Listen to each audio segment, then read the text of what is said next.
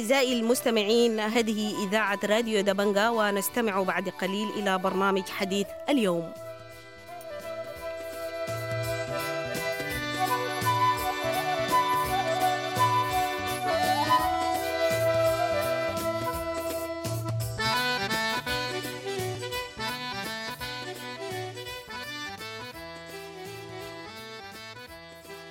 أهلا ومرحبا بكم مستمعي راديو دبنج الأعزاء في حلقة جديدة من برنامج حديث اليوم ضيف حلقتنا اليوم الأستاذ إسماعيل التاج القانوني والقيادي بتنسيقية القوى الديمقراطية المدنية تقدم.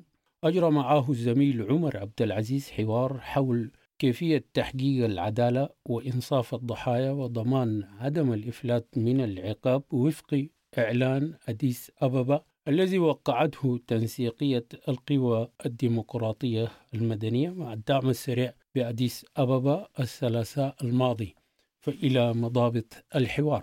آه، مولانا آه، إسماعيل التاج الآن بعد التوقيع على إعلان أديس أبابا بين تقدم والدعم السريع كيف يمكن تحقيق العدالة وإنصاف الضحايا وض- وضمان عدم الإفلات من العقاب في ظل بنود إعلان أديس أبابا. برأيك؟ شكرا لراديو دبنجا على هذه الفرصة وعلى إثارة سؤال هام جدا جدا لأنه الآن الهم العام وكل التساؤلات تدور عن أنه هل اتفاق المبادئ أو إعلان المبادئ الذي تم توقيعه في أديس أبابا بين التقدم والدعم السريع هل معنى ذلك أنه يؤسس لحالة من الإسلام من العقاب. و... وجاءتنا اسئله كثيره يعني في الحقيقة. يعني أنا شخصيا يعني لأنه أنا تكلمت عن كثير من الانتهاكات و... وتحدثت شخصيا مع قائد الدعم السريع عن هذه المسائل وعن آه، إنه كل المناطق تحت سيطرتهم يعني هي مسؤوليتهم. وإنه آه، حماية المدنيين وكل الأشياء دي. آه، إعلان المبادئ لا يعني إفلات من العقاب بأي حال من الأحوال ولا يعني أن المساءلة آه، قد ذهب أوانا. بالعكس في تقدم الآن هنالك ورشة للعدالة والعدالة الانتقالية من المتوقع أن تنطلق في قبل نهاية هذا الشهر. وهذه الورشة هي واحدة من الورش الهامة جدا جدا لأنه من ضمن الأشياء التي تؤسس لها هي ظاهرة الإفلات من العقاب وعدم الركون إلى هذه الظاهرة وكيفية تأسيس مناخ صحي للعدالة والعدالة الانتقالية. ونحن نعلم تماما كما يعلم الجميع أنه واحدة من أهم الأشياء هو ظاهرة آه الإفلات من العقاب. لذلك يجب علينا أن نعمل بكل جد وبكل جهد للانتهاء من هذه الظاهرة. آه نعم إعلان إعلان أديس أبابا إعلان مبادئ لا يؤسس لهذه الظاهرة بل بالعكس إنه نحتاج لواقع صحي لوضع صحي حتى نستطيع إنه كل المرارات وكل الانتهاكات التي تمت آه، منذ 15 أبريل آه، في ظل وفي ظلال هذه الحرب العبثية يجب أن نضع حد لها، يجب ملاحقه كل من تسبب فيها، يجب ملاحقه كل من تسبب في في عمليات القتل وفي كل العمليات بتاعة الاحتداء. فلا يستطيع أحد أن يحصي أي شخص ولا تستطيع أي جهة حتى لو كان التقدم نفسها أن تعطي آه، شيء على بياض لأي جهة بالإفلات من العقاب، بالعكس إحنا نرى إنه دي آه، الاعلان المبادئ يمكن البناء عليه ويمكن الاستفادة منه في آه، ورشة آه، العدالة والعدالة الانتقالية حتى نستطيع القضاء على هذه الظاهرة، الظاهرة دي أستاذ عمر هي التي أنهكت آه، ظهر السودان منذ الاستغلال، يعني حتى في ظل الحكومات الديمقراطية نعم. كان والمدنية كان في ظاهرة للإفلات من العقاب، الآن إحنا بنحتاج نؤسس لوضع جديد إنه كل المرارات الماضي نستطيع أن نتغلب عليها وعشان نقدر نعمل كده لابد إنه نتصدى لظاهره الافساد من العقاب. الإنسان إذا عنده الشجاعة إذا عنده الشجاعة إلى على إنه يقدم على انتهاكات وعلى عمليات قتل واغتصاب و و يجب إنه تكون عنده نفس الشجاعة يواجه بها نتيجة أفعاله وأعماله. طيب هل بتعتقد إنه القضاء السوداني والشرطة والنيابة قادرة على تحقيق آه، هذا الإنصاف للضحايا ولا نحن محتاجين لتدخل من مؤسسات قانونية دولية؟ في البداية حتى إنه يكون في عدالة حقيقية لابد إنه نعمل على إعادة تأسيس جديد للسلطة القضائيه بالتحديد. يعني حتى إذا النيابة وأجهزة الشرطة غير قادرة على إنها تعمل تحقيقات توصل الجناه إلى المحاكمة إنه على القضاء إنه يقوم بهذه المهمة، نحتاج إنه القضاء ذاته يعني إنه نعمل على إعادة تأهيله، وإحنا إذا رجعنا إلى كل التقارير الأممية منذ العام 2003 2004 2005 سواء كان لجنة مولانا الدفاع الله أو أو أو كاسيسي القاضي كاسيسي اللجنة الأممية في دي كل الأشياء اتطرقت للغضاء يعني وانه الغضاء؟ السوداني يحتاج أو غير قادر وغير مؤهل للتعاون مع قضايا كبيرة مثل الانتهاكات الجسيمه لحقوق الإنسان قضايا جرائم الحرب والجرائم ضد الإنسانية، فإحنا عشان نقدر إنه نأسس عدالة حقيقية بنحتاج إنه نعمل ورشة للإصلاح المؤسسي في السلطة القضائية وفي المؤسسات الأخرى سواء كان النائب العام أو حتى وزارة العدل. بدون ما ده يحدث لن يكون هنالك أي عدالة لأي شخص ولن تتحقق ولن تتحقق تقديم الجناح إلى العدالة. دي مسألة مهمة وإحنا علينا إنه نذكر مرة وثانية وثالثة إنه من أضعف الحلقات في الفترة الانتقالية هي كانت حلقة العدالة. نعم. بالتحديد يعني. إذا حلقة العدالة لأن السلطة القضائية ظلت زي ما هي النائب العام ظلت مكوناته زي ما هي. بنحتاج إنه نقعد مع ال ال الوطنيين الشرفاء في داخل الأجهزة دي وأنا شايف إنه الناس بدوا يتحسسوا عندما نتحدث عن الوطنيين الشرفاء في المؤسسات العدلية. أو حتى في القوات المسلحة يقولوا لك أساسا ما في، لكن في في وطنيين شرفاء في السلطة القضائيه، في وطنيين شرفاء في وزارة العدل، في وطنيين شرفاء آه في في النائب العام، بنحتاج نقعد ونشوف كيف نخرج بالبلد في إطار بتاع عدالة ولكن كيف نصحح وكيف نعمل على تأسيس أجهزة عدلية تستطيع إنها توفر العدالة للمواطن العادي وتستطيع إنها تعيد الثقة في هذه الأجهزة التي فقدت. طيب مولانا إسماعيل التاج، البعض يتحدث انه هذه الحرب اندلعت منذ أكثر من تسعة شهور والانتهاكات وقعت في مناطق متفرقة من السودان وبيتحدث عن انه ربما تكون هنالك صعوبة في جمع الأدلة والاستماع لشهادات الشهود بسبب هذه المدة الطويلة. كيف ترى هذا الأمر؟ لا يختلف اثنين أنه في حالة سيولة أمنية بصورة كبيرة جدا جدا جدا.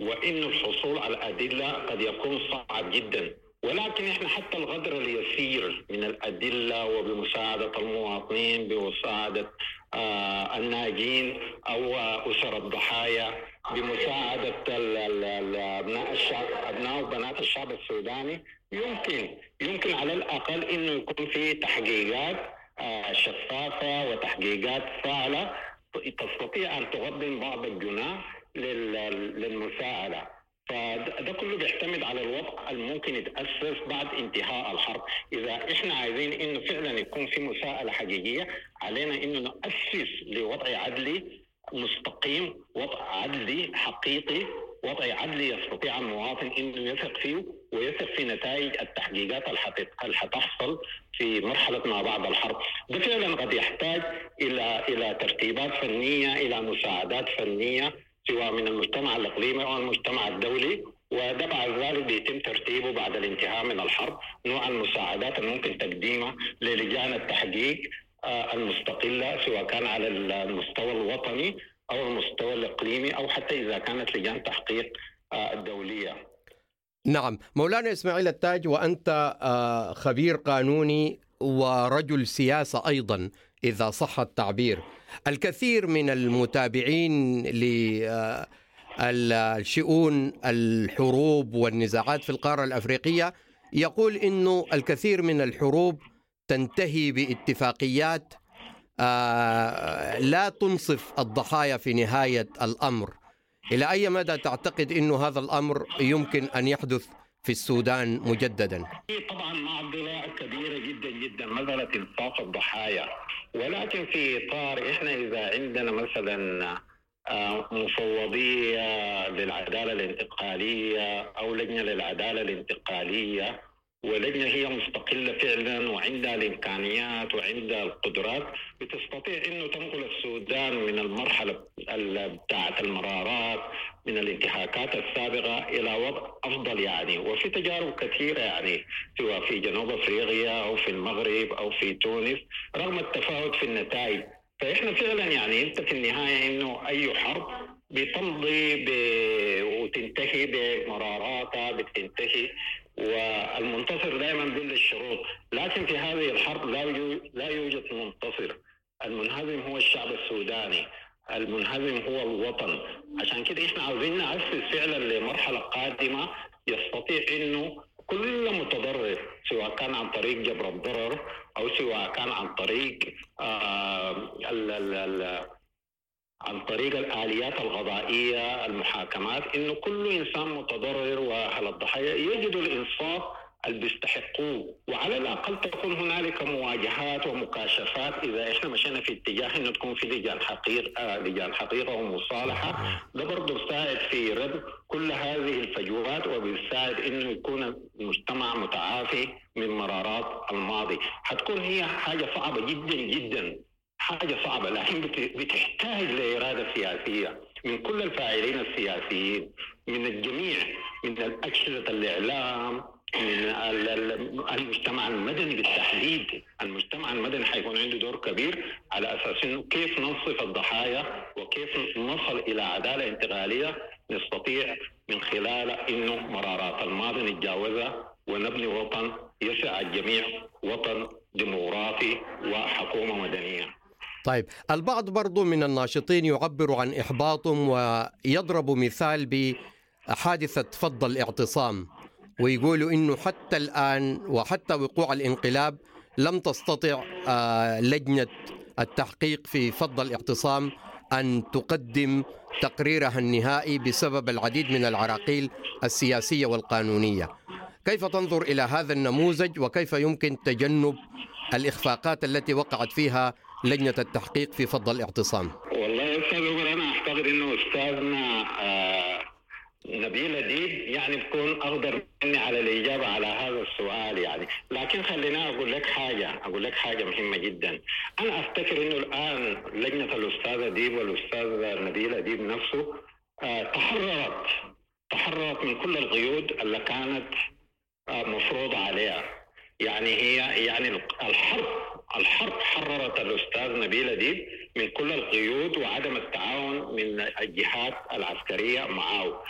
أنا أعتقد إنه الآن الأستاذ نبيل أديب في وضعية أفضل في وضعية أفضل إنه الآن يمكن أن يخرج لنا تقرير بما توصلت إليه لجنته. الآن هو في وضعية افضل ما في قيود عليه ولا توجد قيود على الأستاذ نبيل.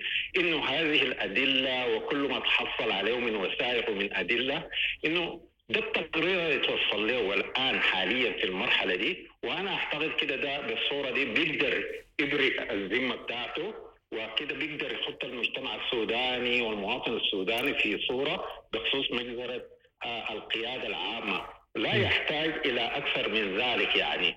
إنه إذا هو بيتحدث عن آلاف آلاف من الذين تقدموا بالشهادة في هذه المساله أعتقد إنه في وضعية تمكنوا.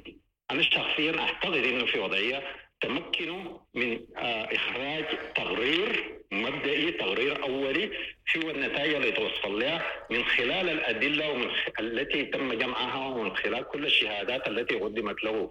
هو الآن حر. ما في ضغوط عسكرية عليه يعني زمان إحنا كنا بنعرف إنه العساكر رفضوا يدلوا بمعلومات أو يتأخروا، الآن هو حر ويستطيع أن يفيدنا والحاجة دي تكون مفيدة لنا في الوطن في مجال العدالة الانتقالية.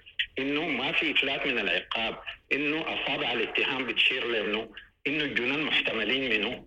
هي ما كلها مسألة بتاعت وفق للبيانات اللي عنده. أنا أعتقد وأناشد الأستاذ نبيل أديب من خلال راديو دبنجا بأن يعمل بأن يعمل على إطلاع الشعب السوداني بنتائجه حول مجزرة آه، فض الاحتفال طيب هنالك بعض الجهات اللي يعني يمكن أن توصف بأنها أكثر ثورية وأكثر جذرية كما يقال في الإعلام مثل لجان المقاومة.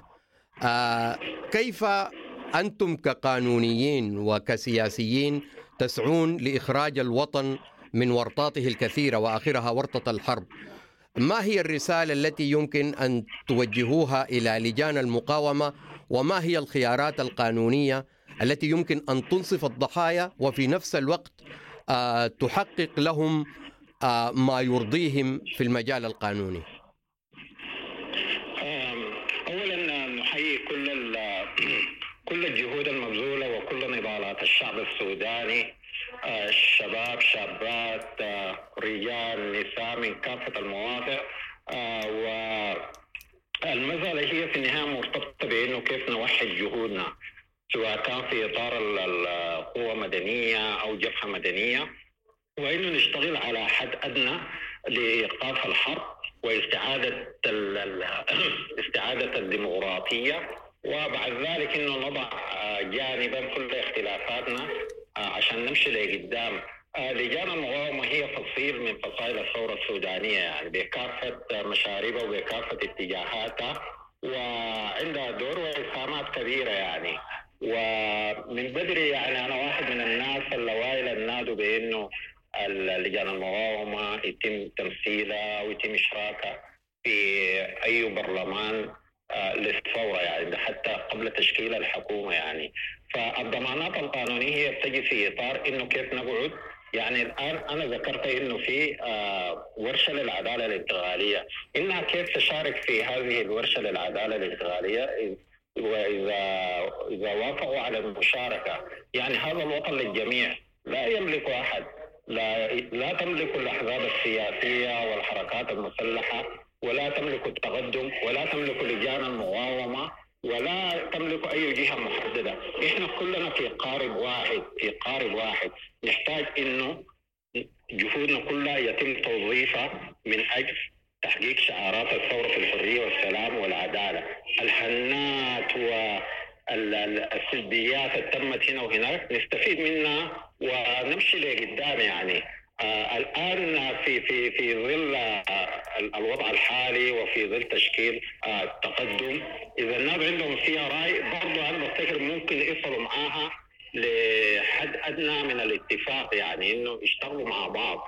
فدي واحدة من الوسائل. الحاجة الثانية إنه حتى إنه هو من الصعب طبعا إرضاء الجميع فيما يتعلق بمسألة العدالة. ولكن إحنا خلينا نتفق على الأسس. أسس العدالة والعدالة الانتقالية، إذا اتفقنا على الأسس ممكن معالجة بعض مرارات الماضي، إذا اتفقنا على الأسس والمبادئ من خلالها نستطيع معالجة كل الانتهاكات الجسيمة اللي وقعت سواء في مجزره فض الاحتفال أو كل المجازر التالية آه، فيما يتعلق بانقلاب 25 أكتوبر وبعد ذلك الحق.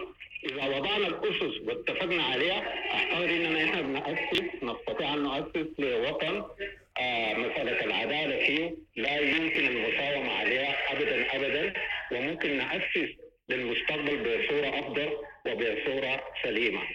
نعم مولانا إسماعيل التاج هنالك انتقادات بانه السودانيين عموما يعانوا من عدم التوثيق آه، وبالذات في المجال القضائي يعني أن المنظمات الحقوقية والإنسانية لا تملك اليوم سجل أو فايل كامل للانتهاكات في ظل الحرب. كيف يمكن التغلب على مشكلة ضعف التوثيق؟ تاريخنا كله شفاهي. يعني للأسف يعني حتى ثورتنا دي ثورة ديسمبر 2018 المجيدة يعني حتى الآن حتى الآن يعني ما في توثيق حقيقي بالنسبة لها مع إنه دي حاجة حديثة جدا جدا. فإحنا مشكلتنا مع الشفاهة ومع التوثيق مع النقل الشفاهي في كل المسائل. آه نعم دي واحدة من المعضلات. يعني إحنا إذا كان فعلا عايزين نأسس وإنه نستطيع أن نصل إلى نتائج آه تدين الجناه في كل الانتهاكات اللي تمت أو كده بنحتاج إنه نغير من التكتيكات بتاعتنا نغير من الأسلوب بتاع التعاطي مع المسائل. طبعا ليس بالضرورة ولا يمكن انه الشعب السوداني كله يتحول لموثق للانتهاكات أو كده لأنه عندها آليات وعندها فنيات محددة. ولكن بالتحديد العاملين في مجال حقوق الإنسان من المنظمات الوطنية المحامين والمحاميات على وجه التحديد منظمات المجتمع المدني التي تعمل في مجال العدالة الانتقالية وفي مجال حقوق المرأة وحقوق الطفل. أعتقد ديل إنه عبر التدريب يستطيعوا إنه آه، يعملوا على توثيق يمكن الاعتماد عليه في المستقبل. في مسألة فنية وتحتاج لتكنيك معين وتحتاج مسائل كثيرة مسألة السرية مسألة حماية الشهود مسألة الحفاظ على البينات نفسها اللي انت ذكرتها قبل البينات حتى لا تضيع وما تكون عندها قيمة. دي كلها مسائل يمكن عن طريق التدريب وعن طريق تأهيل العاملين في مجال التحقيقات في منظمات المجتمع المدني منظمات حقوق الإنسان المحامين المحاميات. ممكن بعد ذلك إنه يكون عندنا قاعدة صلبة للتحقيقات وقاعده صلبه لجمع البينات وده بساعد المحكمه بعدين في في وزن البينات بصورة عملية. هي مسألة فنية يعني ممكن بعد ان الحرب الناس تعمل عليها حتى إنه يستطيع إنه يكون عندنا قاعدة قوية لجمع البينات والحفاظ عليها وحماية الشهود. إلى آخره من الأشياء الفنية المتعلقة بالتحقيقات. مولانا إسماعيل التاج شكرا جزيلا لك وآسف على الإطالة وكنت ضيف عزيز على راديو دبنجة. شكرا لك يا عمر وتحياتي لك لكل المستمعين لراديو دبنجة في كل مكان في العالم.